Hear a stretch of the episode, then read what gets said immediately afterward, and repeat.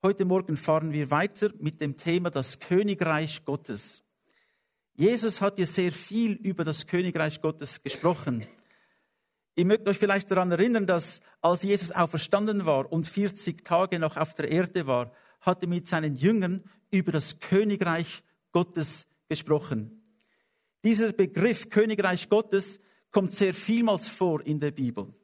Und wir haben am letzten Sonntag das ein bisschen angefangen und gesehen, dass es zwei unterschiedliche Arten von Königreich Gottes gibt.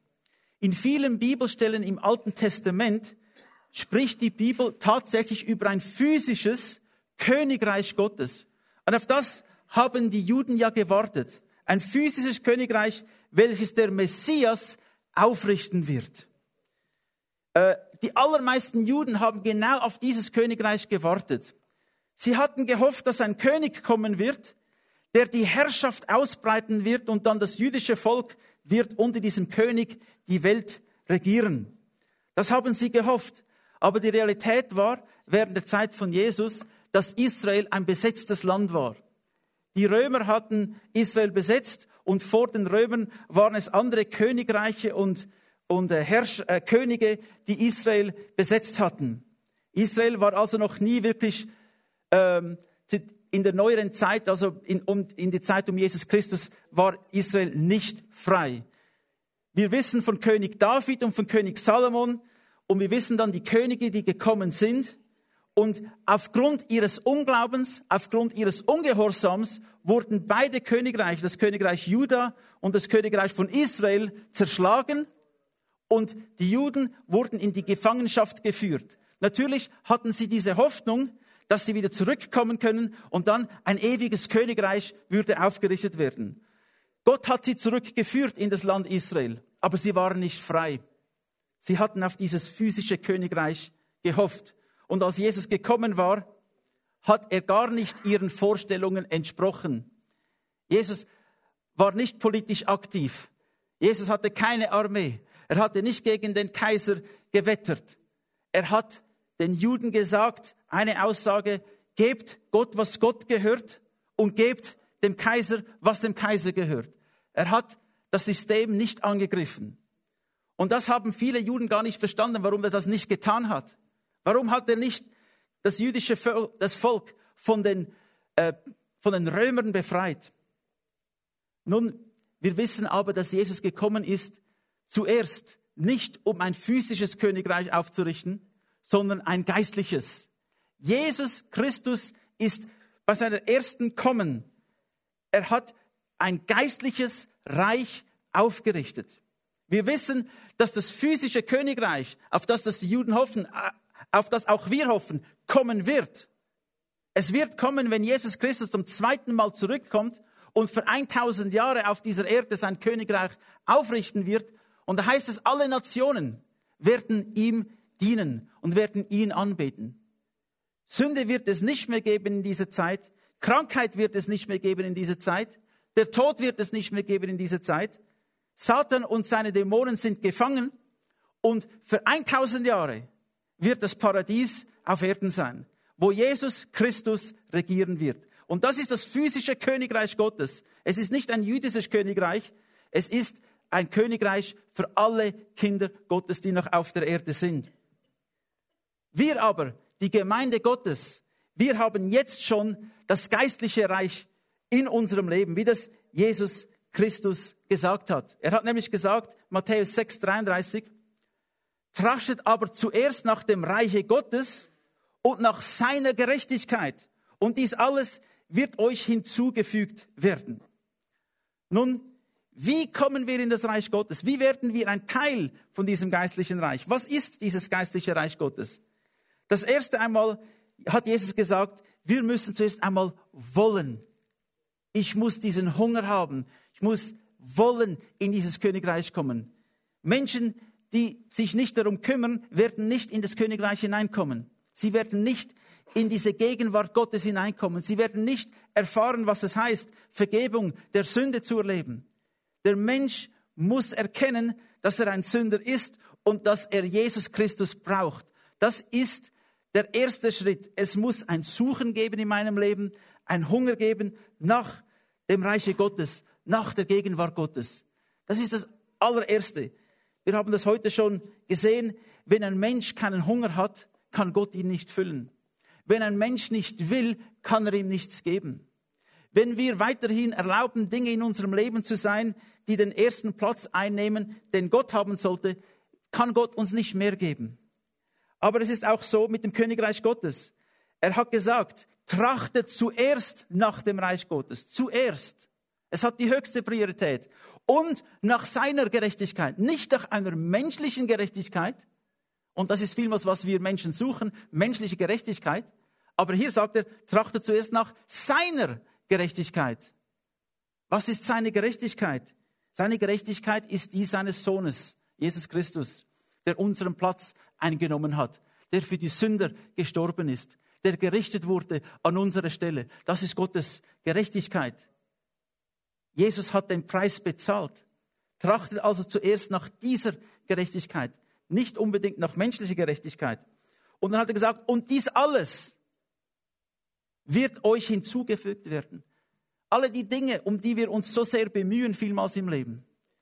Die Gedanken, die wir uns machen, haben wir genug? Haben wir genug in unserer Scheune? Haben wir genug Reichtum aufgehäuft? Haben wir genug Versicherungen? Haben wir genug dieses und jenes? Alle diese Gedanken, die wir uns machen. Jesus hat gesagt, wenn ihr zuerst nach meinem Königreich trachtet und nach meiner Gerechtigkeit, nach dem Werk von Jesus Christus, dann wird euch alles andere zufallen. Es wird euch gegeben werden.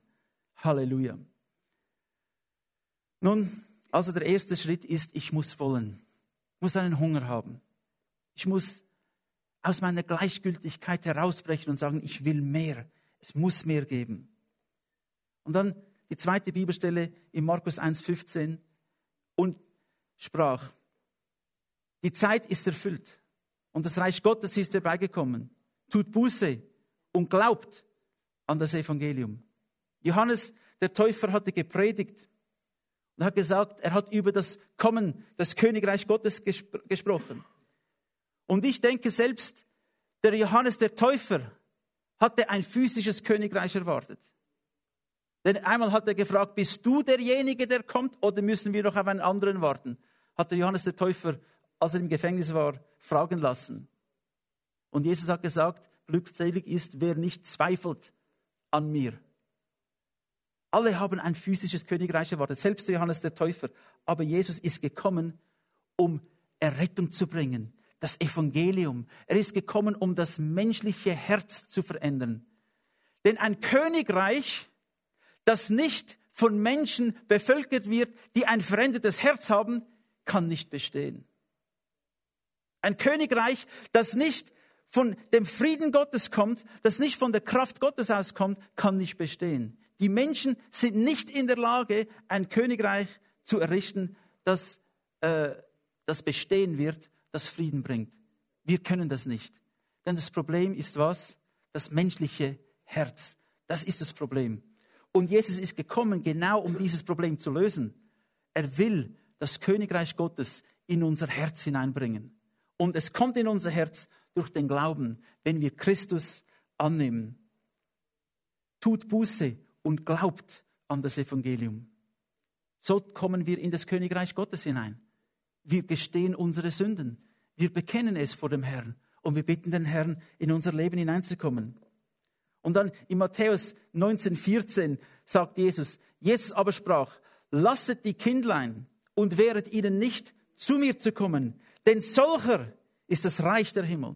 Reich der Himmel, Königreich Gottes ist derselbe Ausdruck dieselbe Bedeutung. Wenn wir nicht werden wie Kinder in, in unserem Vertrauen, in unserem Glauben, dann werden wir nicht hineinkommen. Was heißt das? Wie kommen wir in das Königreich hinein? Wir müssen vertrauen. Wir müssen glauben. Viele Menschen sagen, ich will sehen. Ihr könnt euch vielleicht erinnern an den, an den Thomas, nachdem Jesus Christus auferstanden war. Er hat gesagt, ich glaube nur, wenn ich seine Wunden sehe, wenn ich meine Hände in seine Wunde lege, nur dann glaube ich es. Und Jesus ist dann gekommen hat sich ihm gezeigt und gesagt, Thomas, lege deine Hände in meine Wunden. Glaubst du jetzt, dass ich der Sohn Gottes bin, der Auferstandene? Und wir leben in einer Zeit, der sogenannten Aufklärung, wo wir alles wissen, denken, wir denken, wir wissen vieles und wir wissen sehr wenig. Aber es ist wichtig, dass in dieser Zeit der Skepsis, wo man alles hinterfragt, dass wir lernen, wieder zu vertrauen wie ein Kind. Weil, weil nur so kommen wir in das Königreich Gottes. Das hat Jesus gesagt. Vertrauen. Wenn Jesus sagt, es wird gut sein, dann wird es gut sein. Wenn die Mutter oder der Vater am Abend des, eines schweren Tages für das Kind, vielleicht ging es in der Schule nicht so gut, vielleicht wurde das Kind gemobbt, vielleicht hat es einen Unfall gegeben, aber wenn der Vater und Mutter sagt, es wird wieder gut sein, ich bin da. Denn das Kind schöpft wieder Vertrauen. Das Kind wird wieder aufgerichtet. Es braucht nur die Zusage von Vater und Mutter. Und das ist notwendig, dass wir diese Zusage annehmen, die Gott uns gibt. Er sagt zu uns, ich liebe dich. Und er, er macht es nicht bedingt. Du musst nicht zuerst etwas erfüllen, dass er dich liebt. Er liebt dich. Auch mit deinen Fehlern. Er liebt dich. Er liebt dich so sehr, dass er dich verändert. Halleluja. Manchmal sagen Menschen, ja, ich bin so wie ich bin, Gott liebt mich ja sowieso, ich bin wie ich bin. Natürlich stimmt das auf der einen Seite. Gott liebt mich. Aber er liebt mich so sehr, dass er mich nicht so lässt, wie ich bin. Er liebt mich so sehr, dass er mich verändert und dass ich ihm ähnlicher werde. Und das ist etwas Wunderbares, zu wissen, dass Gott mit uns ist. Also wir wollen wieder dieses kindliche Vertrauen in unser Leben hineinbringen. Nicht immer alles abwägen. Kinder haben wirklich diese Eigenschaft, dass sie einfach sagen, oh, Vater und Mutter hat es gesagt, es funktioniert, so funktioniert es. Sie glauben einfach. Natürlich im Leben gibt es Enttäuschungen und erwachsene Menschen wurden vielmals enttäuscht und ihr Vertrauen wurde gebrochen und deshalb ist es schwieriger für erwachsene Menschen wieder dieses Vertrauen aufzubauen. Aber es ist notwendig, denn nur so kommen wir in das Königreich Gottes, sagt Jesus. Im Römer 10 9 heißt es, wenn du mit deinem Mund bekennst, dass Jesus der Herr ist und in deinem Herzen glaubst, dass Gott ihn aus den Toten auferweckt hat, wirst du gerettet werden. Nun, was ist das Königreich Gottes? Wie komme ich in das Königreich Gottes? Zuerst bekenne ich Jesus Christus als meinen Herrn und Retter. Viele bekennen Jesus als ihren Retter. Ja, ich glaube an seinen Tod. Ich glaube an seine Auferstehung. Aber es heißt hier, glaube ihn auch, dass er der Herr ist. Nun, was ist der Unterschied zwischen diesen zwei Dingen? Ein Herr ist derjenige, dem alles gehört. Wenn ich sage, Jesus Christus ist mein Herr, übergebe ich ihm ganz bewusst jeden Bereich meines Lebens. Ich übergebe ihm meine Familie, meine Arbeit, meine Finanzen, meine Zeit, alles, was ich bin und habe, übergebe ich ihm. Es gehört jetzt nicht mehr mir, es gehört Jesus Christus. Das heißt es, wenn er sagt, er soll Herr sein in unserem Leben. Ich übergebe ihm alles, ohne Vorbehalt. Ich reserviere keine äh, geheime Kammer in meinem Haus des meines Lebens, wo ich sage, alles kannst du haben, aber diese Kammer, diese dunkle Kammer, diese gehört mir, da lasse ich dich nicht herein. Das wollen wir nicht tun, denn der Herr will uns ganz erfüllen in jedem Bereich unseres Lebens. Wenn du mit deinem Munde bekennst, dass Jesus der Herr ist und in deinem Herzen glaubst, dass Gott ihn aus den Toten auferweckt hat, wirst du gerettet werden. Glaube an seine Auferstehung. Habt ihr gewusst, alles im Christentum hängt an dieser einen Aussage, die Auferstehung von Jesus Christus. Das ist auch das, was vielmals angegriffen wird. Wenn wir äh, den Skeptiker, äh, den, den Atheisten und den Menschen zuhören, die Gott ablehnen, dann geht es immer wieder zurück auf diesen Punkt. Kann denn ein Mensch von den Toten auferstehen? Viele haben Bücher geschrieben und sagen, es ist unmöglich, von den, von den Toten aufzuerstehen. Und sie lehnen diese Auferstehung ab. Und der Paulus hat gesagt, wenn Jesus Christus nicht auferstanden wäre, dann wäre unser Glauben für nichts. Nun aber ist Christus auferstanden. Er ist auferstanden und wurde bezeugt von vielen, vielen Menschen nach seiner Auferstehung, wurde gesehen, er hat mit vielen gesprochen. Und wisst ihr was? Die ersten Christen haben das gewusst, dass er auferstanden ist und waren bereit, für diesen Glauben der Auferstehung zu sterben. Niemand wäre bereit, für ein Gerücht zu sterben, aber Menschen waren so überzeugt von der Auferstehung, weil sie ihn ja selbst gesehen haben, weil sie mit ihm gesprochen haben. An vielen Orten, unterschiedliche Menschen haben ihn gesehen und haben es bezeugt, dass er auferstanden ist. Und deshalb waren sie bereit, ihr Leben hinzugeben für Jesus Christus, denn er ist auferstanden. Wir glauben an seine Auferstehung, nicht einfach eine, eine symbolische, geistliche Auferstehung. Er ist physisch auferstanden. Wir haben das Lied gesungen. Das Grab ist leer. Christus ist hinausgegangen aus dem Grab. Der Stein wurde weggerollt. Jesus ist auferstanden. Das bekennen wir, das glauben wir. Glaube drückt sich auch mit einem öffentlichen Bekenntnis aus. Ich kann mich gut erinnern, wir waren in einer Bibelschule in Schweden und äh, da waren wir unterwegs von Haus zu Haus und haben an, an die Türen geklopft und die Leute in, in ein Gespräch eingeladen. Und da war eine ältere Frau, die gekommen ist. Sie hat ein trauriges Gesicht. Und wir haben angeklopft und sie ist gekommen. Und ich habe, ich habe sie gefragt, äh, kennen Sie schon Jesus Christus? Haben Sie schon von ihm gehört? Wissen Sie, wer er ist? Und dann hat sie mich angeschaut und gesagt, ja, ich weiß, wer er ist, aber darüber darf man nicht sprechen. Das muss man für sich behalten. Hat sie mir gesagt. Und ich habe gesagt, das ist mir neu. Ich habe gedacht, die Bibel sagt, geht in die ganze Welt und predigt das Evangelium allen Menschen. Er hat gesagt, ja, aber das ist Privatsache. Und hat sich herausgestellt, dass sie die Frau eines Pastoren war. Ihr Mann ist gestorben, sie war allein und irgendwie in ihrem Herzen hatte sich Angst, Zweifel eingenistet. Und wir alle haben ja manchmal Angst und Zweifel. Aber was macht man mit Angst und Zweifel? Man bringt sie zu Jesus. Wir übergeben diese Lasten Jesus. Und am Ende des Gespräches hat sie eingesehen, dass nur die Verkündigung von Jesus Christus Menschen die Errettung bringt. Viele Menschen sagen, ich will die Liebe Gottes leben und das sollen wir tun aber das andere nicht lassen, nämlich das Wort Gottes auch zu verkünden. Selbst wenn ich so lebe, wie es Christus von mir will, und das hoffe ich, dass wir das alle tun, es ist Wichtiges. Der Mensch wird nur dann gerettet, wenn er das Evangelium hört und annimmt. Denn der Paulus sagt, wie können sie gerettet werden, wenn ihnen niemand das Evangelium predigt? Das ist die Frage, die der Paulus fragt. Und es ist klar, was er damit meint. Wir alle haben einen Auftrag, das Evangelium auf die Weise oder andere Weise weiterzugeben. Wir sollten danach leben, wir sollten aber auch das Evangelium weitergeben. Wenn wir das glauben, wenn wir mit dem Mund Jesus bekennen, wenn wir ihn zum Herrn und Retter machen und wenn wir bekennen, dass er auferstanden ist, dann werden wir gerettet werden. Halleluja. Nun, wir haben einmal gesagt, ein Königreich, auch das geistliche Königreich, braucht vier Dinge. Es braucht einen König. Was braucht es sonst noch? Es braucht ein Land, das Territorium, das Reich. Im Geistlichen ist es unser Herz. Das Reich, das Land, das Territorium ist unser Herz.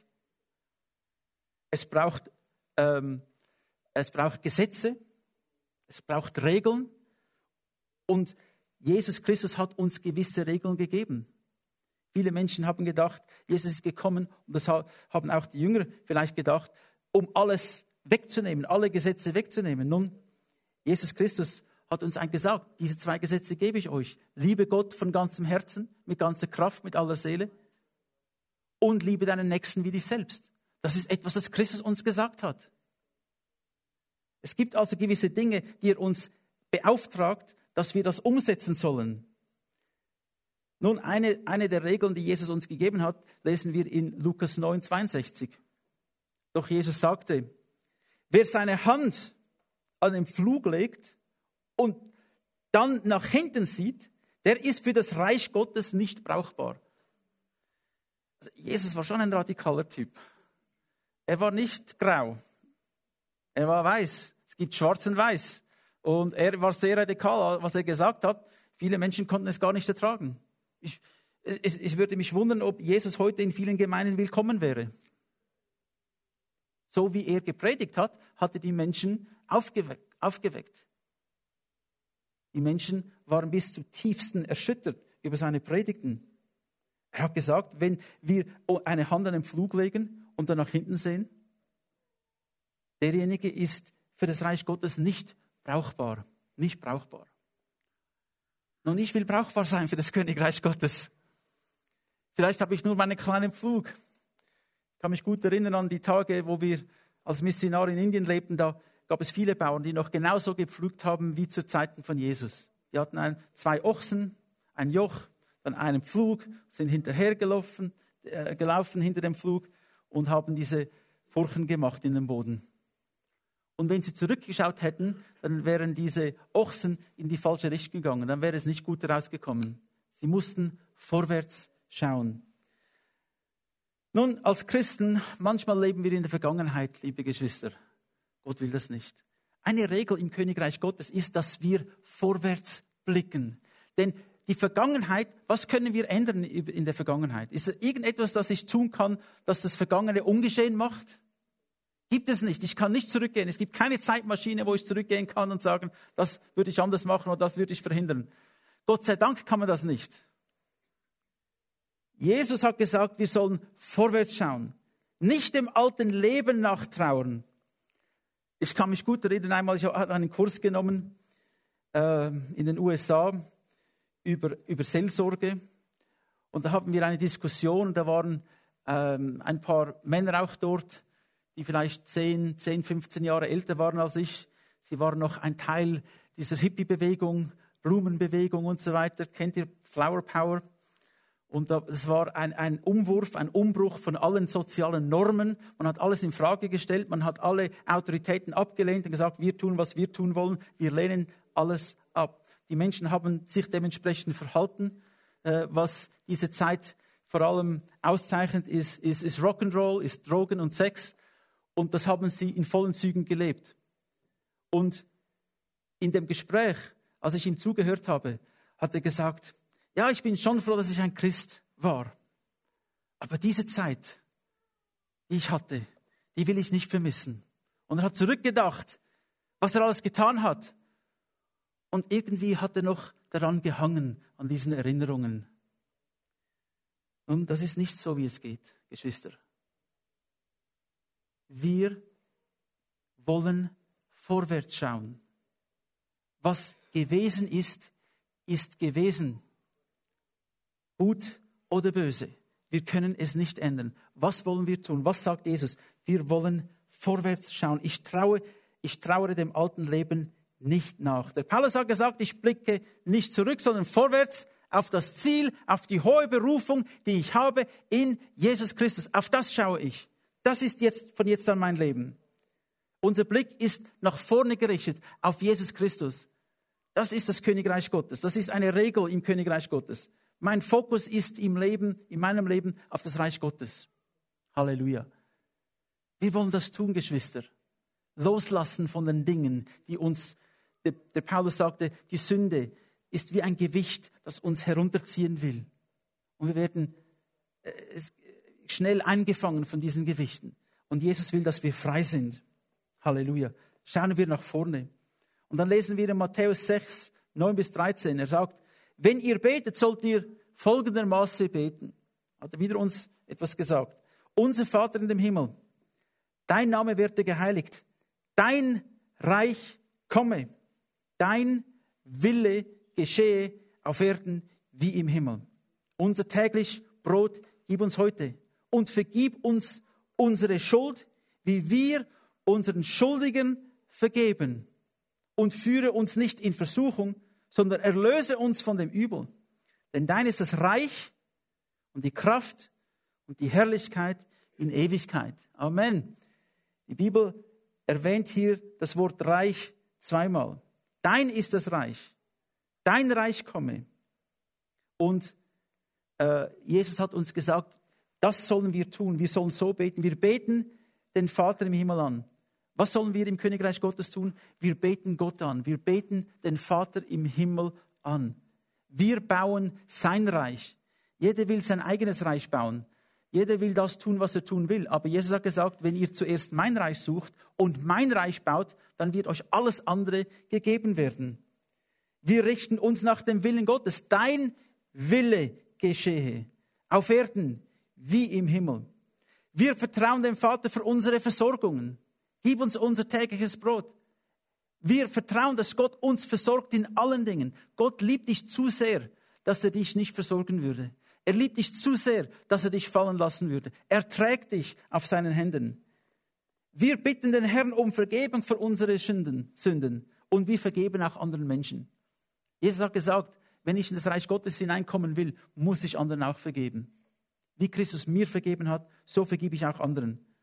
Und wir vertrauen dem Herrn, auch wenn wir in schwierigen Zeiten sind, in der Versuchung, vertrauen wir, dass er uns herausführt, dass er uns hilft, dass er uns Kraft gibt. Die Bibel sagt, mit jeder Versuchung kommt auch ein Ausweg. Und der Herr ist dieser Ausweg. Er selbst ist der Ausweg. Durch Jesus Christus können wir sicher sein, dass wir stehen bleiben. Amen. Amen. Preis den Herrn.